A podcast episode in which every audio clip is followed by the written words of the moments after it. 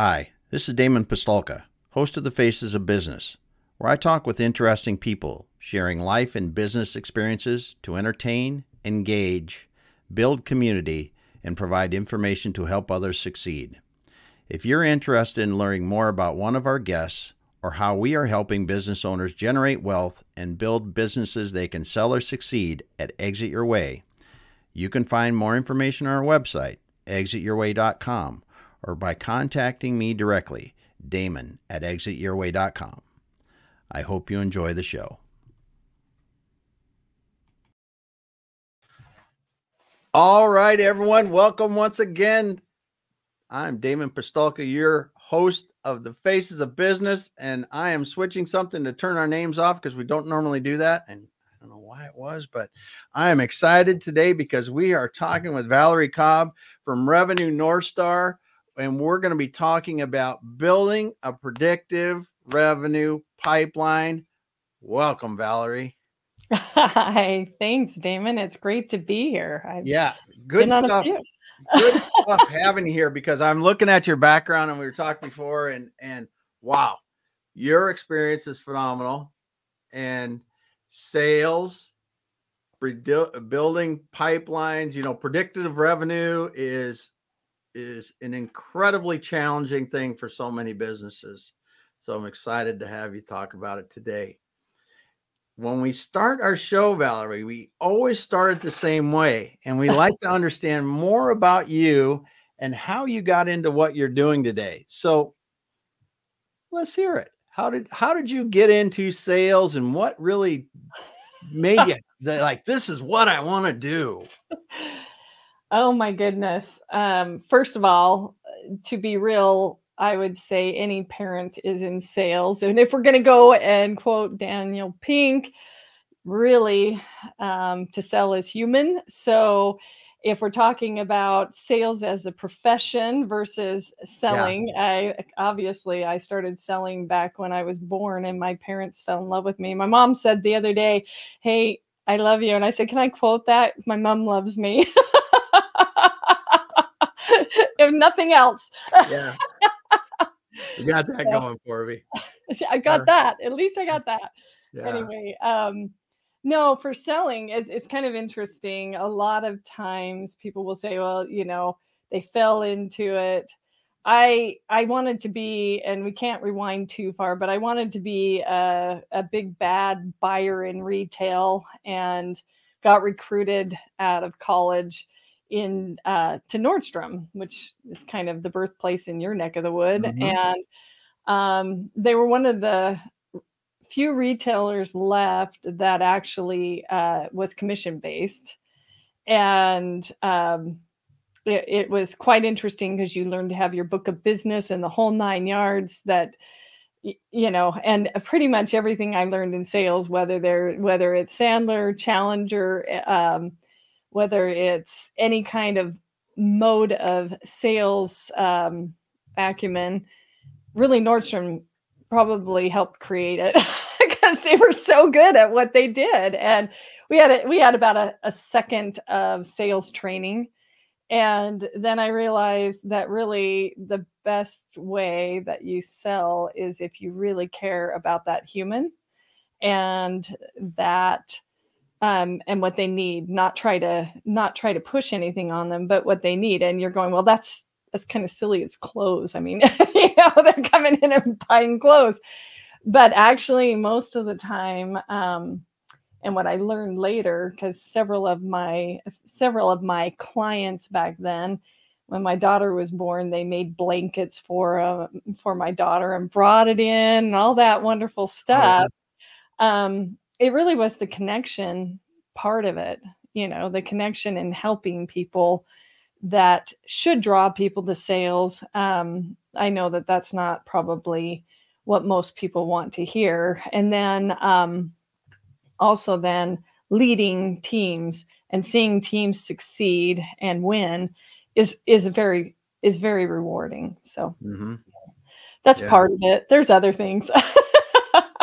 Well it's i mean you you bring up some good points though, because at the heart of good sales, I, I really think is that desire to really help that human that's there whether it's you know whether i'm making a cnc machine part or selling them software or selling them a new car you know mm-hmm. that i i i feel what you're you really got to the heart of sales there is is really giving them what they need or or what they think they need or feel they need at that moment uh, but caring about making sure you're not you are trying to meet their need rather than you know go over the top and sell you know 17 things they don't need or, or those other things because that does create that connection. Yeah. And yeah. So early early early uh lessons learned definitely early lessons learned because uh you know i there's there's tons of books out there but one of the things that if you're not solving a need and a challenge, and I, I, talk about this when I'm either training sales teams or even when we're working, and we'll talk about predictable revenue in a little bit, but even when we're trying to predict and forecast, um, it it's all around needs. So I use the analogy. There's two things that I use all the time. One is people buy for their reason. And most people won't answer that question right when I ask that. That's number one. And number two, um, that they are constantly looking for ways to improve their lives, their businesses, whatever it is.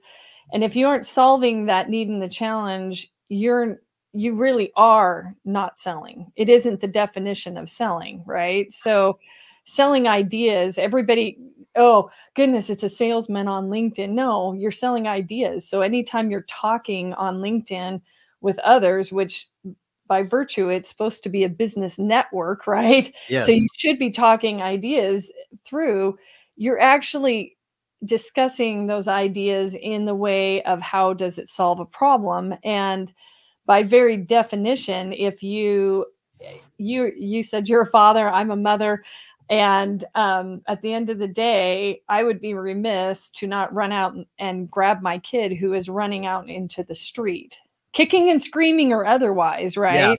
Yeah. yeah. And you know that mom with that kid is kicking two year old is kicking and screaming and you can see the legs flailing and it's like no you can't go out in the street and they don't understand why but you really are solving a need you're keeping them safe you're trying to do all those things so you're selling them on those ideas and then they understand that when they get older and leave home and come back and go, gosh, I wish I had listened. But back then, they understand that because there's an element of trust involved because that's a parent that cares about that child, right? So even if they're kicking and screaming, they're going to understand that a lot more and want to move forward in that direction, whether or not you have to sit them on a chair in a corner or whatever. yeah, yeah. But eventually, it's because of that relationship that you have with with that with that child. So that's yeah. a great way to great way to think about it.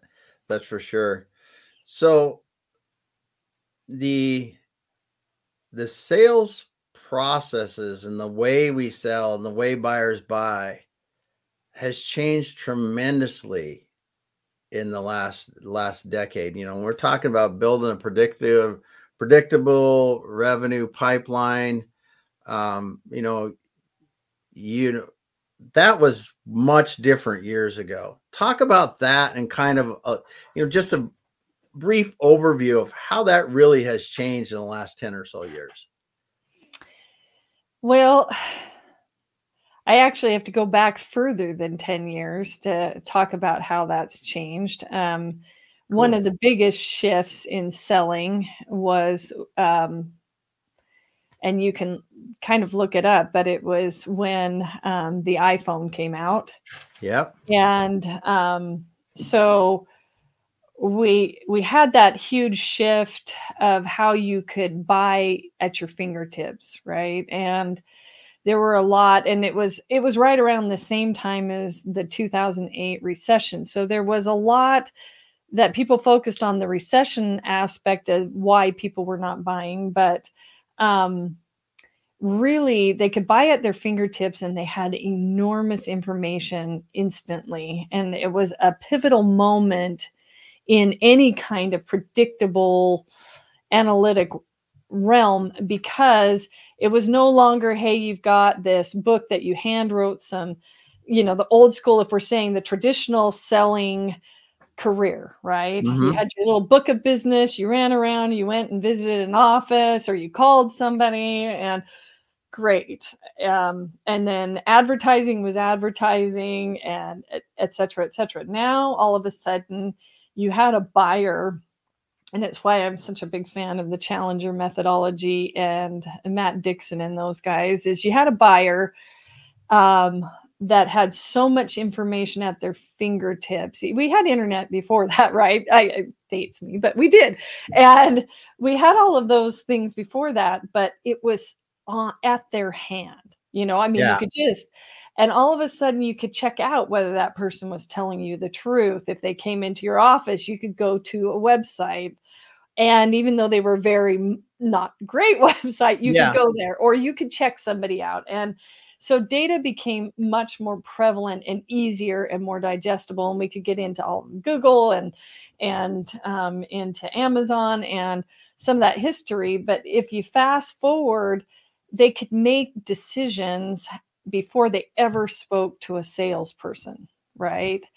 And um, and you had to factor that in. And they had done this study that said that they um, make a decision 57% of the way prior to ever reaching out to a salesman. Now, this is clear back in, I, I think they released that book. What was it? It was it 2012, 2011. I could be wrong, right? So that was early on, yeah. Yeah. And and as you looked at the way that marketing changed, you know, there was always that death of the cold caller. We always have that. Oh, is there a cold calling? Is cold calling dead? No, it is. Yes, it is. No, it is. You know, all that kind of stuff. Now we have AI cold callers that you can almost not tell that they are even eh, not human, right? And so predicting is watching the trends and watching the date, you know, the correct data. Now we there's numeracy and innumeracy, right? You that's a term you're very familiar with, right? We we use that all the time and especially on the marketing side of center, right? It's 40 47% of those who lose weight is blah blah blah and you're like of those of two of three yeah. you know so we do it we do it all the time but every year um, sales stats are are captured and produced on a very large scale like salesforce.com always releases the trends in um, there's quite a few of them out there now that release trends that if nothing else for small business um, you can start baselining especially startups or even resurrections. You could go back and you can look at what are the trends in data to say how, what percent are going to close if you do this many actions and this many actions and this many actions right? And and then you have amazing tools that help capture that and then rinse and repeat right? So then in a very specific model you could say well let's just follow the 2020 rule. So 20% will convert to whatever your definition is of a lead. I'm not going to get into MQLs, SQLs, and all of the data analytics, right? But let's say it's spooky, it's 2020 rule. So 20%, you could start there, right? You can also start with a bit of a, a gut check, which is okay, in a small company, a lot of times your sellers are the CEO and the or the owner, right? Mm-hmm. Yeah and they really want to get out of selling eventually but you kind of walk around and listen to them and watch what they do. And you start just the old school way of ticking off they called 10 people today.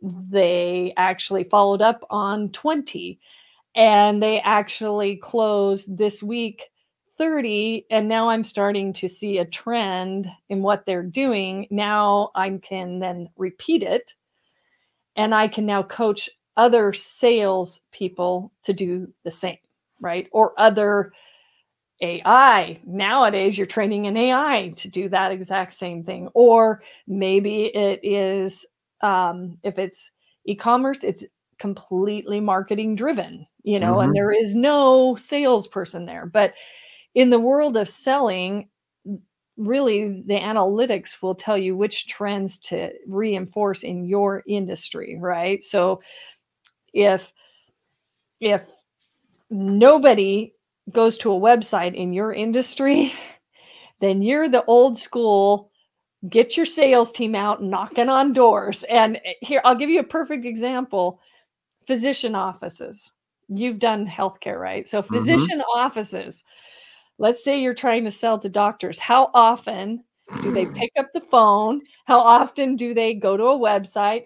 Are they even talking on social media unless they're trying to get a social media presence? Zero. So, Zero. why on earth? Don't even, even know. They even, don't even know about it even if you're saying, well, the trends in selling is X, in that specific industry, it may not be X. So it's mm-hmm. hugely important to base important in predicting to baseline what you think industries are. Yeah. And um, that's really hard if you're in one industry. You know, if you're if you're a company who's never ever worked in any other industry to know the difference, then it's like, well, I don't know what the baseline would be. Right. Yeah. So yeah. I don't know if I even answered your question, but there you go. There's, oh yeah, you did. You did.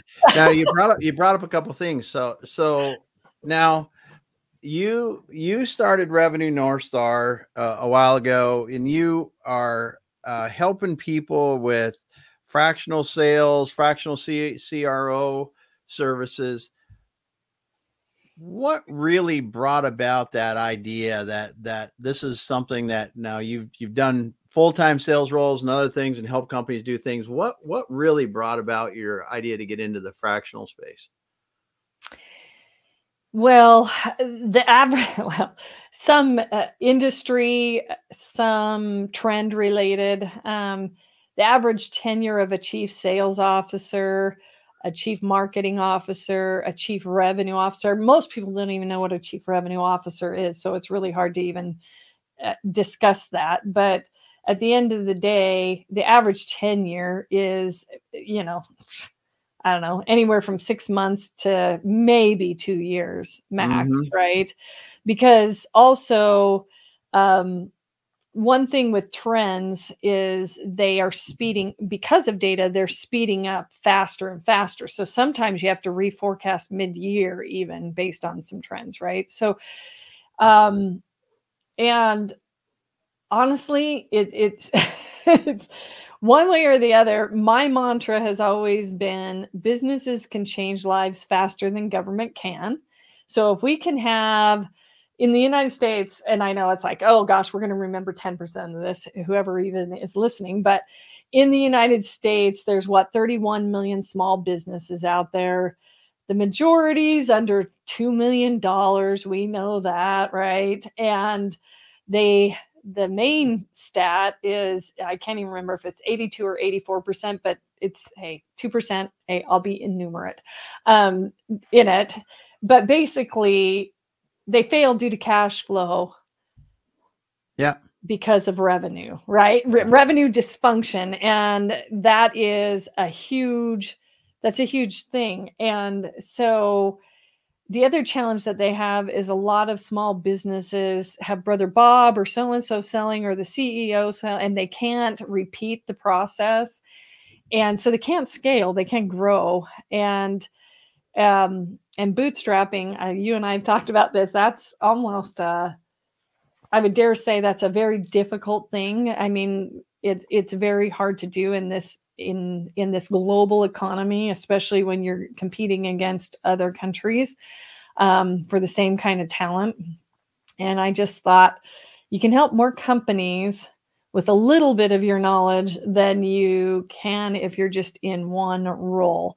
Mm-hmm. And and then to boot, Revenue Northstar was created because there was a bunch of other leaders that also felt that same way. Mm-hmm. And they because you can't um, when you're fractional, you're you're not you're not a, just consulting. You're not just saying, "Hey, this is what you should do." It's not a hit and run. Yeah. It's a hit and engage and ensure that people are winning Yeah. Just as if you were a full-time employee. So they get great point.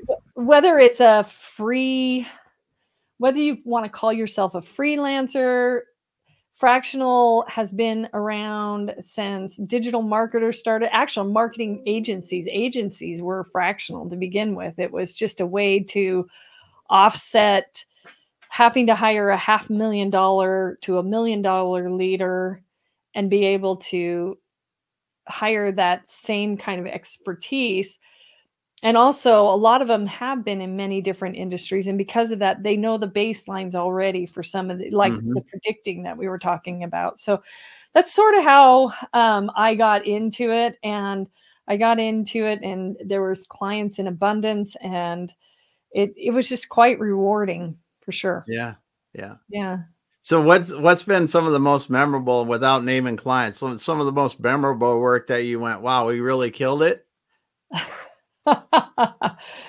well, we really killed it. Uh, gosh, in the well, I won't say the funnest. It was it was very difficult, but growing uh, a tax and accounting about six hundred percent, and you can do that in tech space versus manufacturing yeah. space but um, it was early. It it was just a very rewarding experience to pull a resurrection out of the toilet.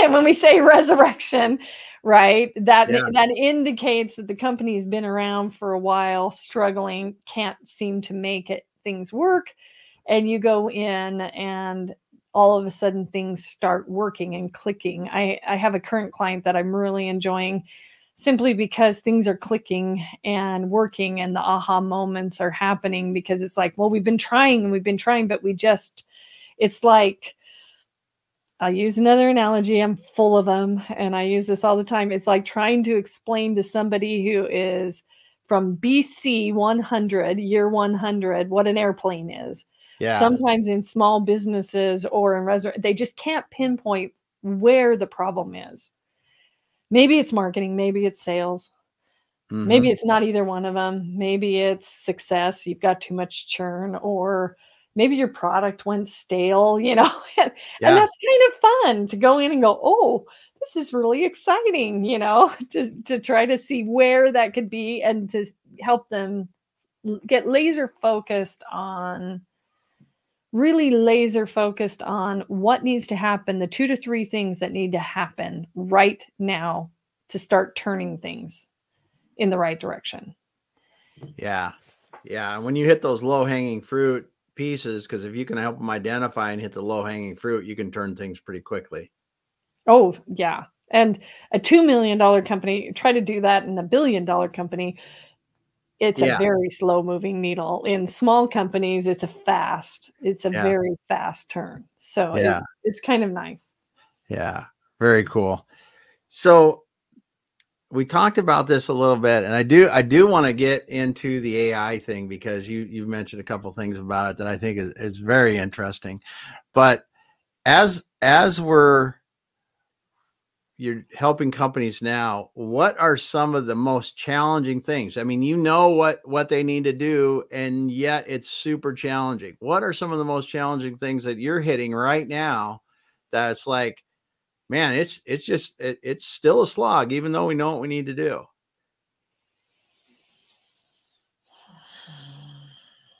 Well a lot of it it does boil down to sometimes they come too late and they mm-hmm. don't have funding to execute and yeah. and that's kind of the planning side of the fence the predictable side you you can create a, any kind of predictable modeling that'll say you can do this but if you can't finance it or you aren't willing to finance it then there's really no point in having a dialogue so one of the biggest challenges is this is where we want to grow to because typically i'll go into a client and say are you a good degrader or are you a are you wanting to exit? You know? And the good degrader you know it's a little bit slower you take it a little slower you develop teams you go in and get the right seats on the bus and you still get the right seats on the bus for the aggressive you know here I'm, i want to exit in four years the challenge is the alignment of how long that takes, right? Mm-hmm. And what it costs. So a good to great can take time and you can self fund because you keep taking time although sometimes competition will beat you out and you'll be yeah. done anyway so there there's always that timing issue but on those who are wanting in the show you know exit the faces of business in your company exit your way is always starting backwards with what the goals are of the the stakeholders. If it is if it is the ceo or the owners and co-founders whatever that is and they want to exit in four years and you get in and you do all the financials because we use the financials as a scorecard right? And you go five years out and you do the TAM SAM SOM and you and you say yes it's doable and then you do some an, a, analysis on what's currently in the market, what's happening behind the scenes, um, you know. And then you say, yes, this is doable if you're willing to change this, this, and this, right? So there one because nobody can do more than two to three things yep. that fast, right? But you're willing to change this, and it's like, well, we don't have the money to do that. You know, I mean, that's yeah. the key. We don't have the money to do it. Yeah. And then you're kind of going, okay, then why did you even, you know? So then now you're in this kind of land of, well, we're going to go slower, but their expectations are, hey, I just saw that I could be at 20 million and but you can't pay to be at 20 million. Therefore you're stuck at 3 million because you can't pay for the top talent. Well, you got to be able to work your magic and and train them up, right? or use automation or use AI or whatever to make that different. And at the end of the day, people want to get paid. That's a hard thing to well and the, the funding i mean yeah funding you can't get get around it but not only just the funding to pay the people but the funding for the advertising and all the other efforts that it takes to to to grow anymore i think have it's it's gone so far beyond you know having good salespeople now that if you don't have you know digitally if you're not doing things if you're not eh, you know like we talked you mentioned before you know outreach or business development and and just all the other things that have to come together because the the buyer's journey has changed so much from i'm going to find that buyer and you know present them with my great offer which is something they need to that buyer is now going to take their time on their schedule and find their solution to their problem and mm-hmm. i have to be in that solution path somehow and if i'm not in that solution path which takes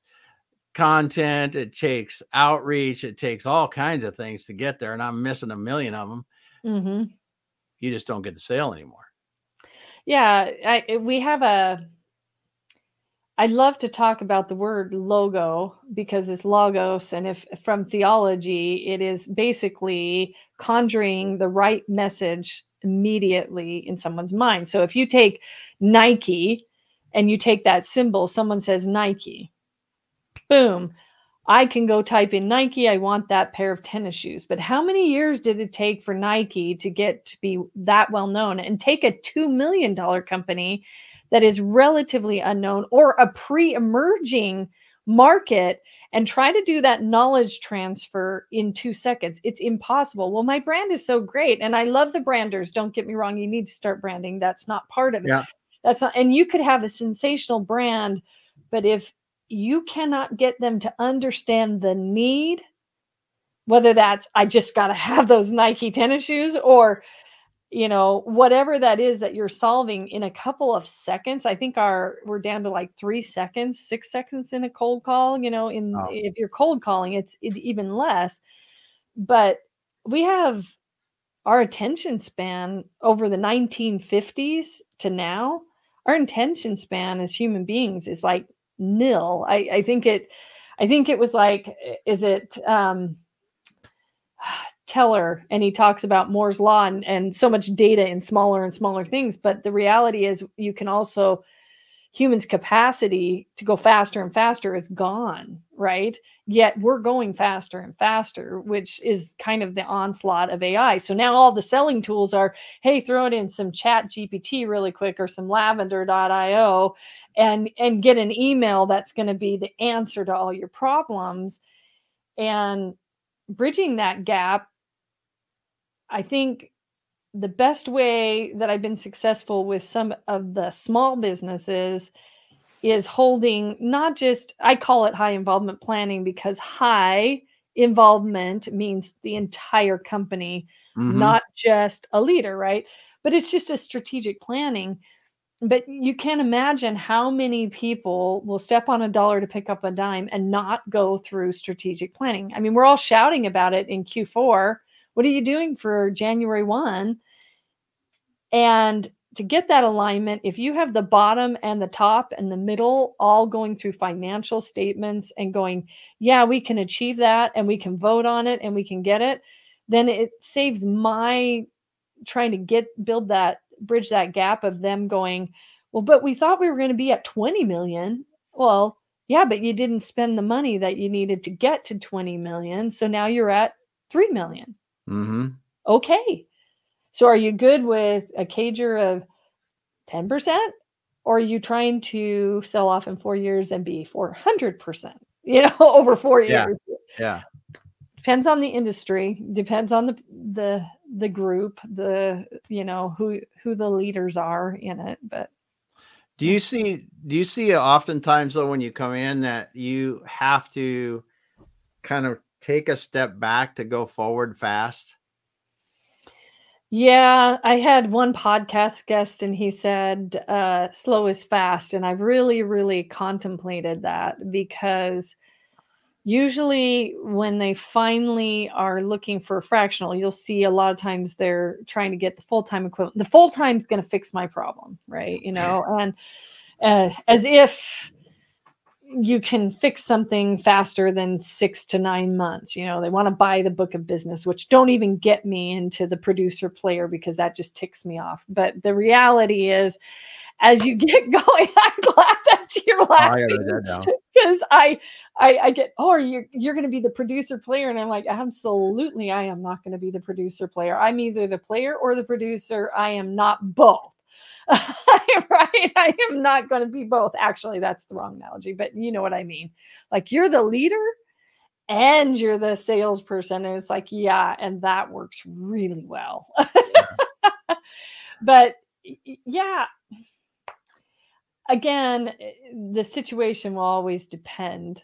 Yeah. You know, I know that's a dumb, a, a dumb answer, but uh, that's why when people will call and say, Hey, can you help us out? Can you just give me a quote? And it's like when I've trained sales reps, I'm like, tell them yes, as long as they answer every question that you ask them. And then you can devise the quote.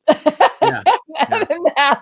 there is no ballpark quoting because you don't know what their situation is. You can't go in and just here it is, and mm-hmm. here's the answer, because that's I think that's what's unique a little bit about a CRO role is they really pivot and and spend time trying to find where pinpointing where the issue really the biggest issue is there's always issues i mean there's mm-hmm. never a yeah. perfect company but the biggest issue where to start and it kind of avoids the infighting between okay it's a sales problem it's a marketing problem it's a success problem a service problem it's a product problem whatever it is you know because um, they look at it from the strategy of how are you going to grow revenue and i don't care what the players are. It would be like a football team your favorite what's your favorite football team?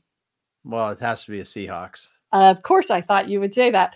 So it would be like that coach going in and saying but i like this guy so i'm going to put him in as the quarterback and off we go. Yeah yeah.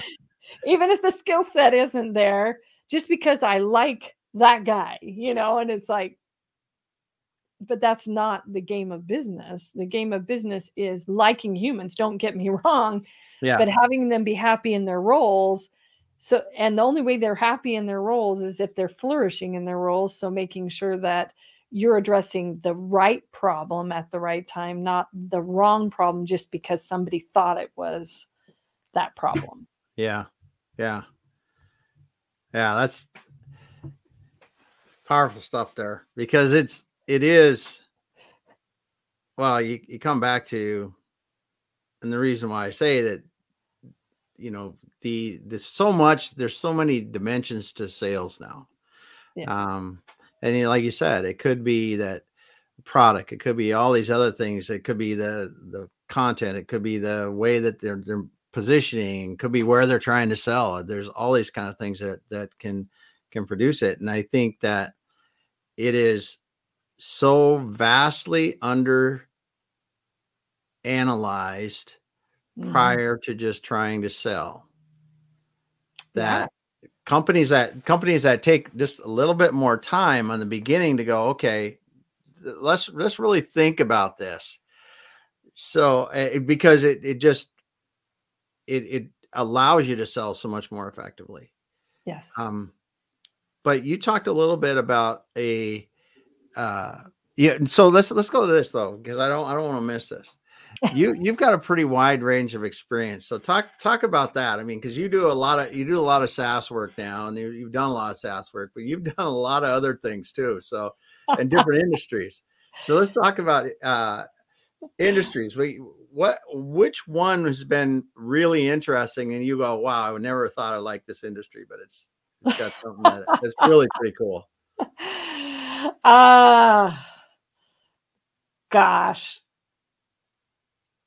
because you you know you talk about the tax and accounting place I where you did loved, that. I love different industries for different things. I mean, yeah. I, I love. I, I always love any. I'm a sci-fi geek, so I love anything that's forward looking. You know, um, and healthcare.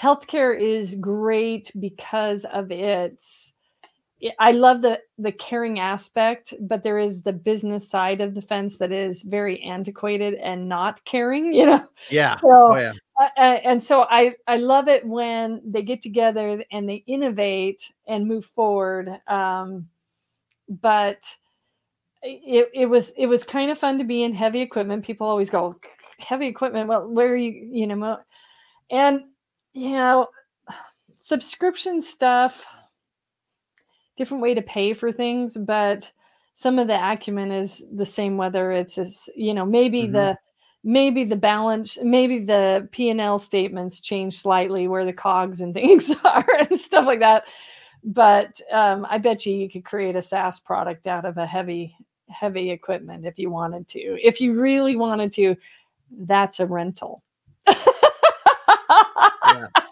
Yeah. or at least um, yeah. but there's a whole strategy behind it. Um, it was, it is always fun for me when I get to get involved in the product and ideation side of the fence where um, we are like heavy equipment. Um, I was talking to you about devising a product that was um, that we cut down the the customer trials and the go to market all the way like Volvo, it takes usually about five years to release a new product. We cut it down to two and a half years and all wow. through customer trials. And and it was born out of necessity. We were trying to revive the company, right? And so you needed that. And that was that was a lot of fun. I am also enjoying right now, and we've talked about this. I'm in really enjoying cyber risk transference just because it's so dang complicated and nobody understands it. So it's like, yeah. oh, this is fun. there you go. Well, it's be, because if you're you saying you're a sci-fi geek, you're learning a lot about this. Science is tremendously complex when it comes to that, and the the yeah. the science and the technology behind it is is really interesting. And yeah. and challenging. So, yeah. One last question about selling before we get into some fun stuff. So, if you could sell anything, what would you like to sell? Uh, if I could sell anything, what would I like to sell? Uh, That's a good one. I like building humans. So I think I would want to sell the idea that no matter what, if they put the time and the effort and have grit, so skill, will, and hill and get over the hill, I would sell that they can achieve the role that they want to achieve. So that's more of a coaching aspect. Yeah. Yeah. But it's good. Um, it's good. But I, I I love working with people. I like seeing them. I like seeing them succeed. It's fun, you know, yeah. and that's that's the good part. That's good stuff. That's good stuff. I always thought, I always thought if you know, if it was still where you could do it in person, I would love to sell sports tickets. I think that would be so much fun. You know, talking to people when they came like to a football game or a baseball game with their whole family and talk to them about it, selling the tickets. You know, that because it's such a such a well for my family anyway, it's just just such a celebratory, great event, uh, time to be around people. But they there's just these special times when you can sell something like you're saying here, the Skill Will Hill is to see somebody and help them be a part of that would really be something. Really yeah, be something. for me, I that you know, and earn money at it, that would be fabulous. Yeah, yeah that's just it. So you get paid to do this? Oh, that's really okay. cool. well, it, it's it, it's it's so it's funny though how you how you said that because there are different things for different people, mm-hmm. and it could because I'm like that with the work I get to do when yeah. I get to help uh, help a business owner build that business and then they can sell we we help them and we sell it it is it is like the most fun thing to me and I've gone through, you know, you think of that army obstacle course where they're crawling in the dirt and uh-huh. mud and the all that. That's what it's like to get there. But you forget about all that, and everybody's high fiving, and it's all a great time at the end. But it's just because it's it, the when you can help your customer working alongside them so hard is so much fun to see them succeed.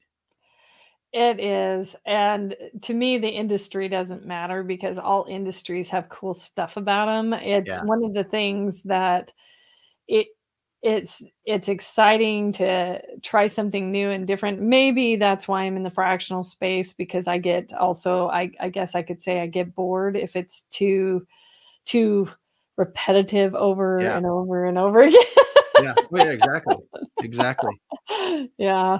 Well, and you really can't. I mean, you, you think about what a fractional person can bring to an individual company. Mm-hmm. Your varied experience and the fact that you're in multiple companies working at any given time, you're learning in each one of those situations okay. and you're bringing everything you learn to every situation. So you could be working in a SaaS company over here and a healthcare company over here, and you go, Hey, what we just implemented in this healthcare company is going to fix what's not working in this SaaS company. And if I am only in that one company, I miss that opportunity. Yeah. And I think it's a huge thing. And a friend of mine, Jeffrey Graham, used to talk about that a lot uh, with when in his sales roles. He would say, you know, working for different companies is so beneficial when you do it because you you can really collaborate and find better solutions. So yeah, it's cool what you guys are doing. So, what's exciting for you guys? Revenue Northstar coming up in the next next year. What do you see as exciting on the sales front? Oh well, the the upcoming uncertainty with the interest rates and everything else is creating a lot of fear, and I don't capitalize necessarily on fear, but um, there is a lot of try before you buy mentality happening out there and that's perfect for the fractional space because in all reality you're you're not when you hire a full-time equivalent you're paying their benefits and you're yep. waiting six to nine months um, before they produce especially in well i don't care if it's marketing i don't care if it's a sales role anything in revenue um, on the human front is going to take six to nine months yep. to produce. So, uh, what happens is, you know, the old recruitment model where it's like, here, let's recruit, and this person's going to come in and fix your world. You're at six to nine months, and many don't want to spend that expense because, as you know, just let's say that it's an account executive, or let's say it's a, a VP of marketing or even a CMO if their salaries are anywhere and the salaries can range in the closer realm so i'm just saying flat, let's just say a hundred thousand a year, just no, no commission, just yep. just flat. If that were the case, which it's not, it's usually at least a couple hundred thousand between benefits and everything else. Um,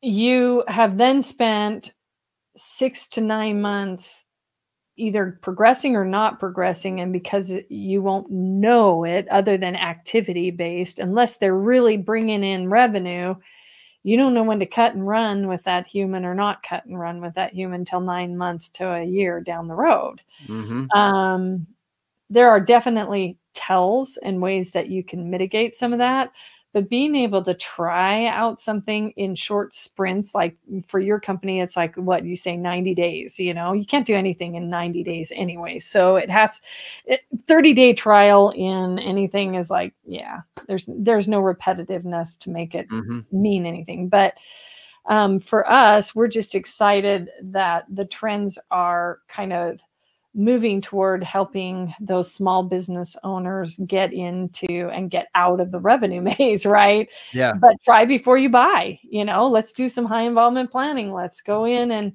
let's see what the problems really are.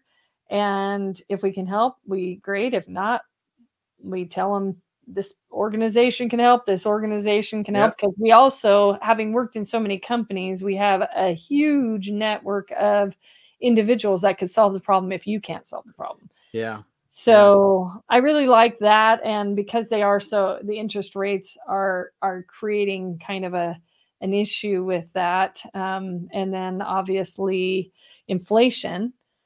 It's like the perfect storm. So we're excited to be able to help more companies in the future. Very cool. Very cool.